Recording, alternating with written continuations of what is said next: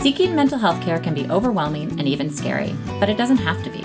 I'm Dr. Josephine McNary, and I'm committed to making this process easier for you. Each week, my expert guest and I unravel a different form of therapeutic intervention in order to bring comfort and understanding and to help you get back to your true self. Hello, and welcome to another episode of Mind Stories. Today, I'm pleased to have on as our guest Dr. Dana McNeil. Dr. McNeil is a licensed marriage and family therapist and is founder of The Relationship Place, a group practice with locations in her hometown of San Diego, California. Her practice specializes in couples therapy and utilizes an evidence based type of couples therapy known as the Gottman Method.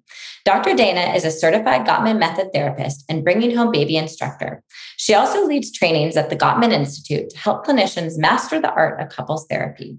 She works with all types of relationship issues, from premarital counseling, dealing with the aftermath of extramarital affairs, partners working through addiction recovery, military deployed families, parents of special needs children, LGBTQ plus partners, and polyamorous ethical non-monogamy clients. Today, we talk about the Gottman method and how she incorporates this into her work with couples. Welcome, Dr. McNeil. Hi, Josephine. I'm glad to be here. I'm excited today to talk about a treatment modality in couples therapy called the Gottman method. And it's something that you're a specialist in. I'm certified in it. I love it. I can talk about it all day. I know we have 20 minutes, so I will condense it as much as I can. What do you want me to tell your people about? Do you want me to give them a background of what it is? Yes. Because most people Definitely. are like, who? What? What are you saying? So, John and Julie Gottman, over 40 years ago, they developed a kind of couples therapy that we call the Gottman Method. They got to name it for themselves. And what they spent the last 40 years doing is they researched what is it that makes a couple have a successful relationship? How are they talking to each other? What are they doing when they feel overwhelmed? How are they dealing with it when they feel defensive or criticized? What are they doing with those perpetual issues that we call them in the Gottman method, which things never ever seem to get resolved, right? How are successful couples handling it?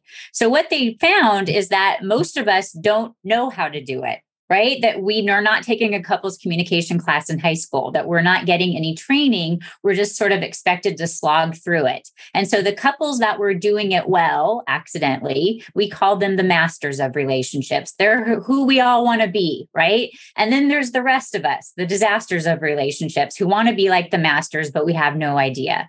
So what John and Julie did is they took the behaviors that the masters were doing and they turned it into a couple's type of therapy and they put them through clinical trials.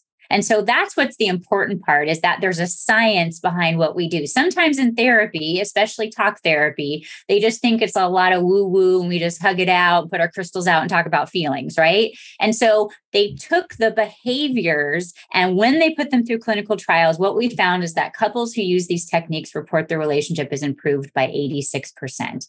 That's what all my clients want to hear because when I'm not in their life anymore, they want to have tools that they can go back to time and time again so that when they get in situations in their relationship, they have something that feels concrete and valuable. So, where do you begin? Well, and it's very structured, right? So the first four sessions are what we call assessment. I know nothing about the couple, right? I just, I know they have driven, got water, sat on my couch. So, the first session, we talk about the history of who they are, how they meet, how they fall in love, what's life been like.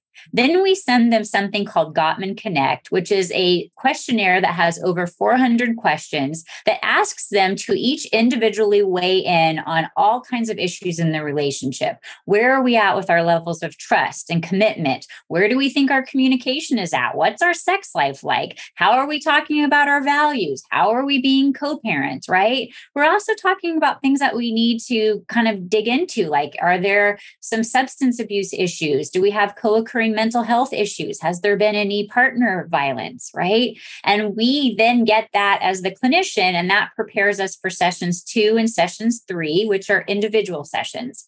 I kind of lovingly call them the vent session because you need to come tell me from your perspective what's going on in the relationship without sugarcoating it for your partner. And if they're sitting on the couch, you're more likely to sugarcoat it. You're not going to tell me what's going on because you don't want to hurt their feelings, right? I am the neutral party. It's not complaining, it's telling me if this doesn't get resolved, here's what's going to happen. Here's where I'm at. Here's what I need to see as a change.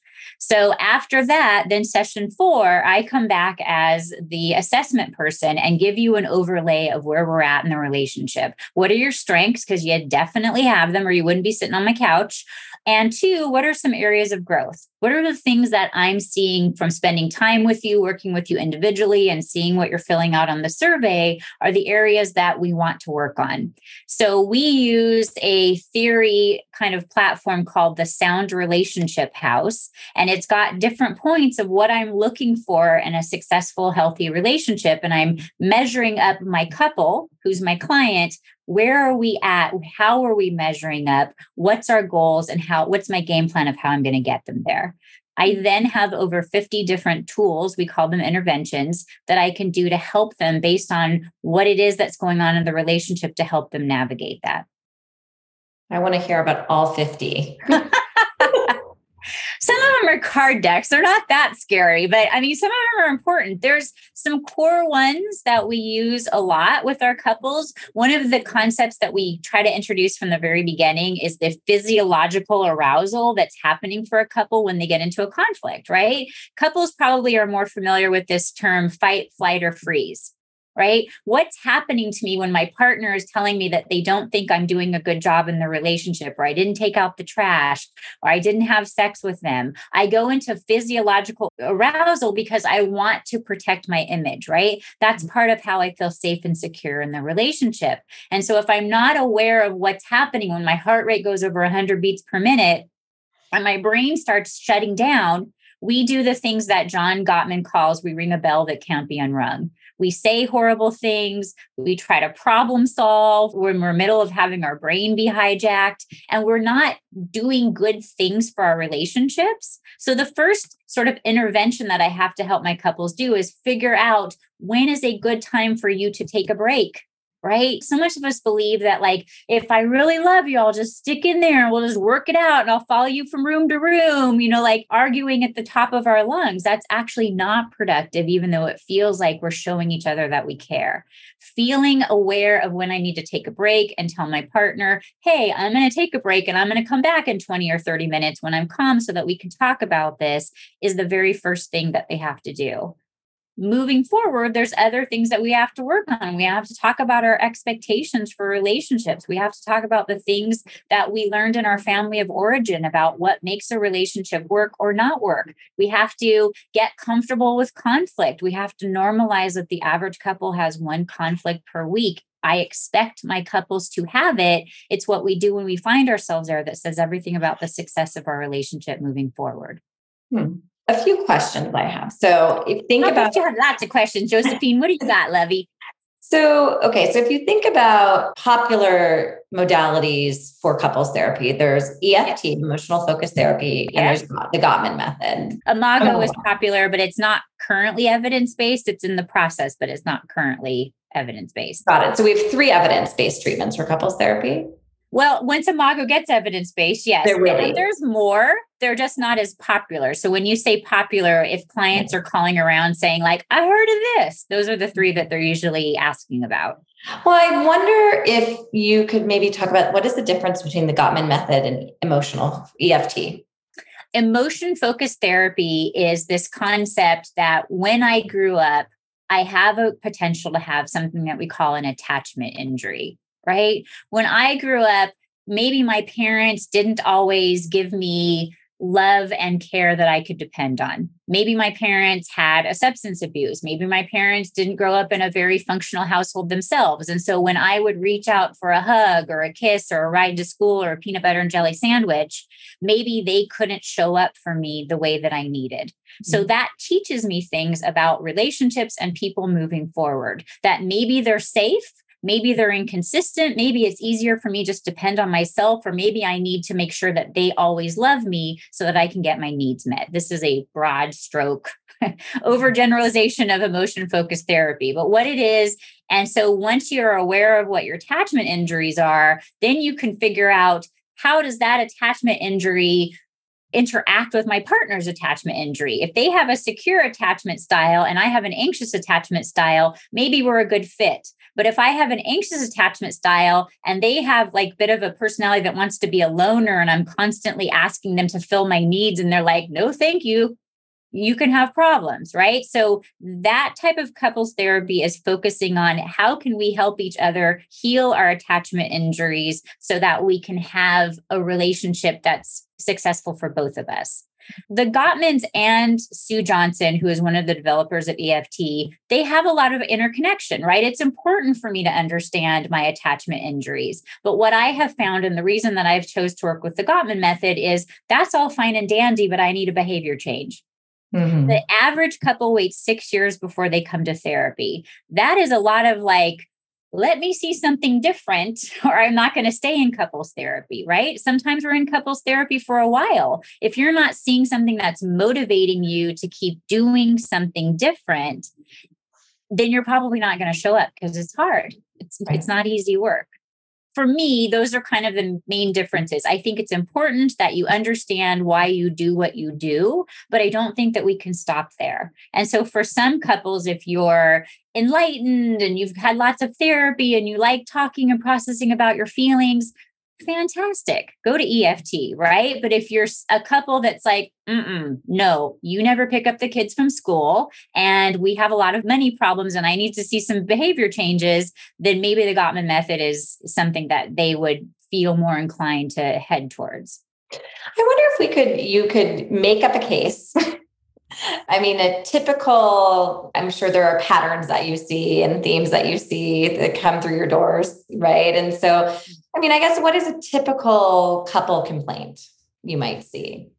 Well, I can tell you about the patterns of communication that get them in trouble. And those are usually what come in the door. So when John and Julie did their research, they came up with what they call the four horsemen of the apocalypse, which probably some of your listeners have heard of because it's his most kind of famous concept that there are statistically these four patterns of communication that couples are doing that are getting them into trouble right? And so the first is we criticize each other. And that is like yeah, I didn't need to listen to Josephine's podcast to know about that. I, I know how to do that. But what happens is I criticize you when I really have an unmet need. And I'm worried that I'm not going to get my need met. So I'm already like taking both sides of the story in. I'm worried that you're not going to do it. That means you don't care about me. I'm feeling rejected. And so I'm coming at you with anger and we're not even having a conversation. I'm shutting you down. I'm trying to get you to feel what I'm feeling what typically happens is when I attack my partner, they get defensive. There is no other dance that we can do with each other, right?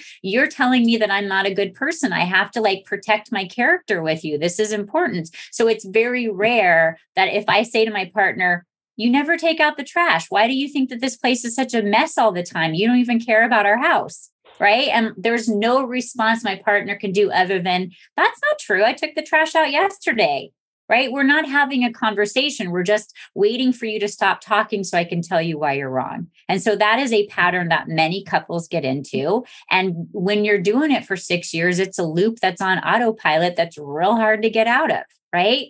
The antidote for those things are when you want to criticize your partner, if you can understand that there's an unmet need, we teach you a technique called using a gentle startup where we talk about why it's so important to me and what I'm asking you to consider doing. And I always throw in there that anything that your partner does for you is a gift. They are not required to do anything by virtue of the fact that we're in a relationship together. So if you give me an opportunity to give you a gift, minimally, I'll probably compromise with you or be soft about it. Mm-hmm. Right. If I want to defend myself, if I can remember to find something that I can take responsibility for, not all of it. It doesn't mean that if we get into snappy conversation or snarky conversation with each other, that it's 100% my fault. No. But I can get us back on track by finding something that I can take responsibility for. So here's an example. If I get off the podcast with you and my partner's in the kitchen making me some lunch and I'm sending you an email about how fantastic it was to hang out with you and he starts talking to me about something that the dog is doing and I'm half paying attention, writing you a note, turning back and forth and I'm like, "What? Hey, well I'm not he's going to get mad right? I'm not paying attention to him. I'm not being present with him. He's trying to tell me something that's important to him. And he says, All you care about is the podcast. You don't care about our dog. The response is, I could get defensive. But if I can say something like, You're right, I should have either said, Hold on a second, let me finish this email so I can be present, or took my fingers off the keyboard and turned to you and said, Yes, what's going on, sweetheart? That I had options. I didn't handle it well right? There's nothing wrong with saying, I wish I would have handled that interaction differently. Is it okay that my partner says, all you care about is the podcast? No, that hurts my feelings. We can have a different conversation about that. But if we're going to continue escalating where there's a criticism and a defense, we're not going to get out of that pattern. Hmm. The third kind of conversation problem that comes up is that when couples have contempt present. And what that means is, I don't value you. I don't take your opinions or thoughts into consideration. You're really not even on my radar. Right. And it can be very subtle how couples do it. Right. Like if somebody comes into my office and they're like, yeah, she tried to tell me she's going to help with the finances. what does she know about finances? What you're telling your partner is you have no value to them. And so typically, what I see happen is that if it disintegrates long enough over time, one partner will either completely shut down because you're not emotionally safe or they'll have an affair. This is where these kind of things head. And the fourth pattern of communication is something that we call stonewalling, which is you are flooded and you're not doing anything about it. So you shut down physically and you can stay in the space with your partner and pretend that you're present, but your brain is not present to have a communication because you haven't done something to calm down. So those patterns are very present in a couples therapist office. And so helping our clients identify what's going on, why they're happening, why it's normal that they're happening, but also convince them to try to use some of the antidotes is part of the things that we see a lot in our office. The taking out the trash scenario. Yeah. How would you coach someone to kind of redo that? So the gentle startup for that might be I feel frustrated when I come home from work and there's trash that needs to be taken out and there's dishes in the sink. Right. So I'm talking about why it's so important to me. If I use I statements, which is like therapy 101, I'm less likely to get in trouble. Right. If I start sentences with you, especially if there's a always or never, I'm already shrieking backwards if I'm your partner. I know this not going to be good. Something's coming at me. Right. So I feel frustrated or overwhelmed when I come home from work and there's trash that needs to be taken out and there's dishes in the sink. I would love it if when I texted you and I'm on the way home from work, if you could take out the trash and put the dishes in the dishwasher because that would mean that you understand I'm I want to come home. I want to sit down with you. I want to watch Hulu. I want to snuggle together. I want to have a nice evening. And because I get so anxious, I'm going to feel like I have to go clean up the kitchen and I'm not going to really start to relax is that something you'd be willing to do? Right. So it's all the key parts there. I talked about why it was important to me. I'm not just being a nag. I asked you specifically for what it is that I would like to occur. And by asking you if that's something you're willing to do and giving you a little motivation about why it would ingratiate you to me, it gives you motivation. But I don't just say, hey, I need to just start taking out the trash. My partner might just say, okay to placate me and really never intend to do it so when i come home tomorrow and it's not taken care of it's going to be world war three right? Because i didn't give that person an option. I also didn't give that person an option to say no i can't do that. I have a job too and i'm going to be on a zoom call to china until nine o'clock at night right? I'll help you when we both get home but i'm just as busy as you are but i, I do see it's a big deal so i'll make it a priority. That's a completely different conversation than we usually have with our partners. And we're not giving them an opportunity to not frustrate us if it doesn't happen. The scenario I gave you when I come home from work and I'm like, hush, remember yesterday we chatted. You said that when I texted you, you would clean it up. I know you love me. What happened? right? You made an agreement with me. There's got to be a reason, and I'm holding you in a positive perspective. I know you're going to explain to me what happened. Different way of approaching these conversations. Right. Not always easy, especially if we are in what we call in the Gottman world negative sentiment override, which means if you're that couple that's waited six years to come to therapy, you're probably in negative sentiment override, which means I am looking to validate my perspective that you don't like me, you don't care about me, you don't, you're just doing this to push my buttons, right? You've got a lot of work if you're the couple that's waited that long. You've got to work on your negative sentiment override. You've got to find a way to try to hold them in a positive perspective. You've got to change old habits. You've got to like believe that your partner wants it too. And sometimes one person can affect change. Maybe I'm the only one that changes and I'm waiting for you to catch up. That also takes patience. I'm just thinking you make it seem pretty simple well i mean maybe in my explanation of it it's simple. It's not simple. I'm i'm on this side of the couch right? But i uh-huh. have to let you know that there is a path forward. You have to do the hard work. I can give you the tools which should hopefully give some comfort because now you have the right tools right? If i wanted to put up a picture and all i had was a saw at home and i'm like i don't know why. The picture's not going up with the saw. Here's the hammer lev try this. It'll be easier Right. Yeah. I mean, I also think kind of by labeling these maladaptive patterns and patterns and habits that that relationships get into almost validates their experience, right? That, oh, like didn't have a name before. It wasn't something other people did. It just meant we were broken and weird. Right. Yeah. Well, and I also, like you had said, like it's an evidence based treatment, and you can basically quote the degree of success that you would expect and of course, you know, that's self report. So that means the couple has to be on board. You can't just sit on the couch with your arms crossed and be like, okay, wave your magic wand over me. You have to be willing to do it. And I mean, I guess the other question is, you know, when does this not work? And it sounds like when the couple is not really motivated for change or wanting to, to do the hard work.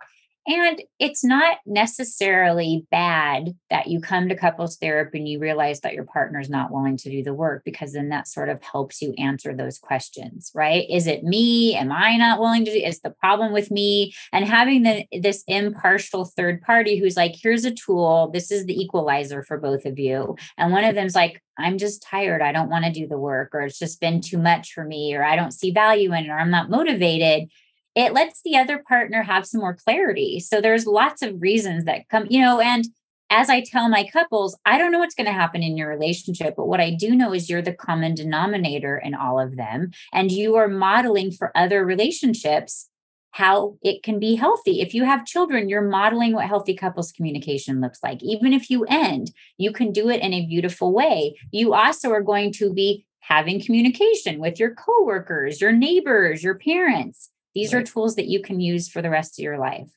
Right. Well, before we end, you had mentioned children. I know that you are bringing home baby instructor, and I know that's part of the Gottman method. Yeah. Do you want to talk just very briefly about it? I'm curious about Yeah, it. a bringing home baby instructor. So, statistically, what we've learned is that couples who have a child report that 68% of them are unhappy in their relationship. And so, oh, light bulb, we should probably like do some work with them about what it's like to be a new parent. What are going to be some of the value systems that you need? Need to look at. You're creating your own family. You're not just coming from your family of origin, you're creating this new family. And so, what do you need to consider and think about in order to put this new family in place? What do you see as your role as a parent? What kind of perpetual issues do you think might keep coming up for you guys that you need to work through? And you can't neglect the couple part of your relationship. So, a lot of the tools that we learn as a couple are integrated into tools about how to be a new parent.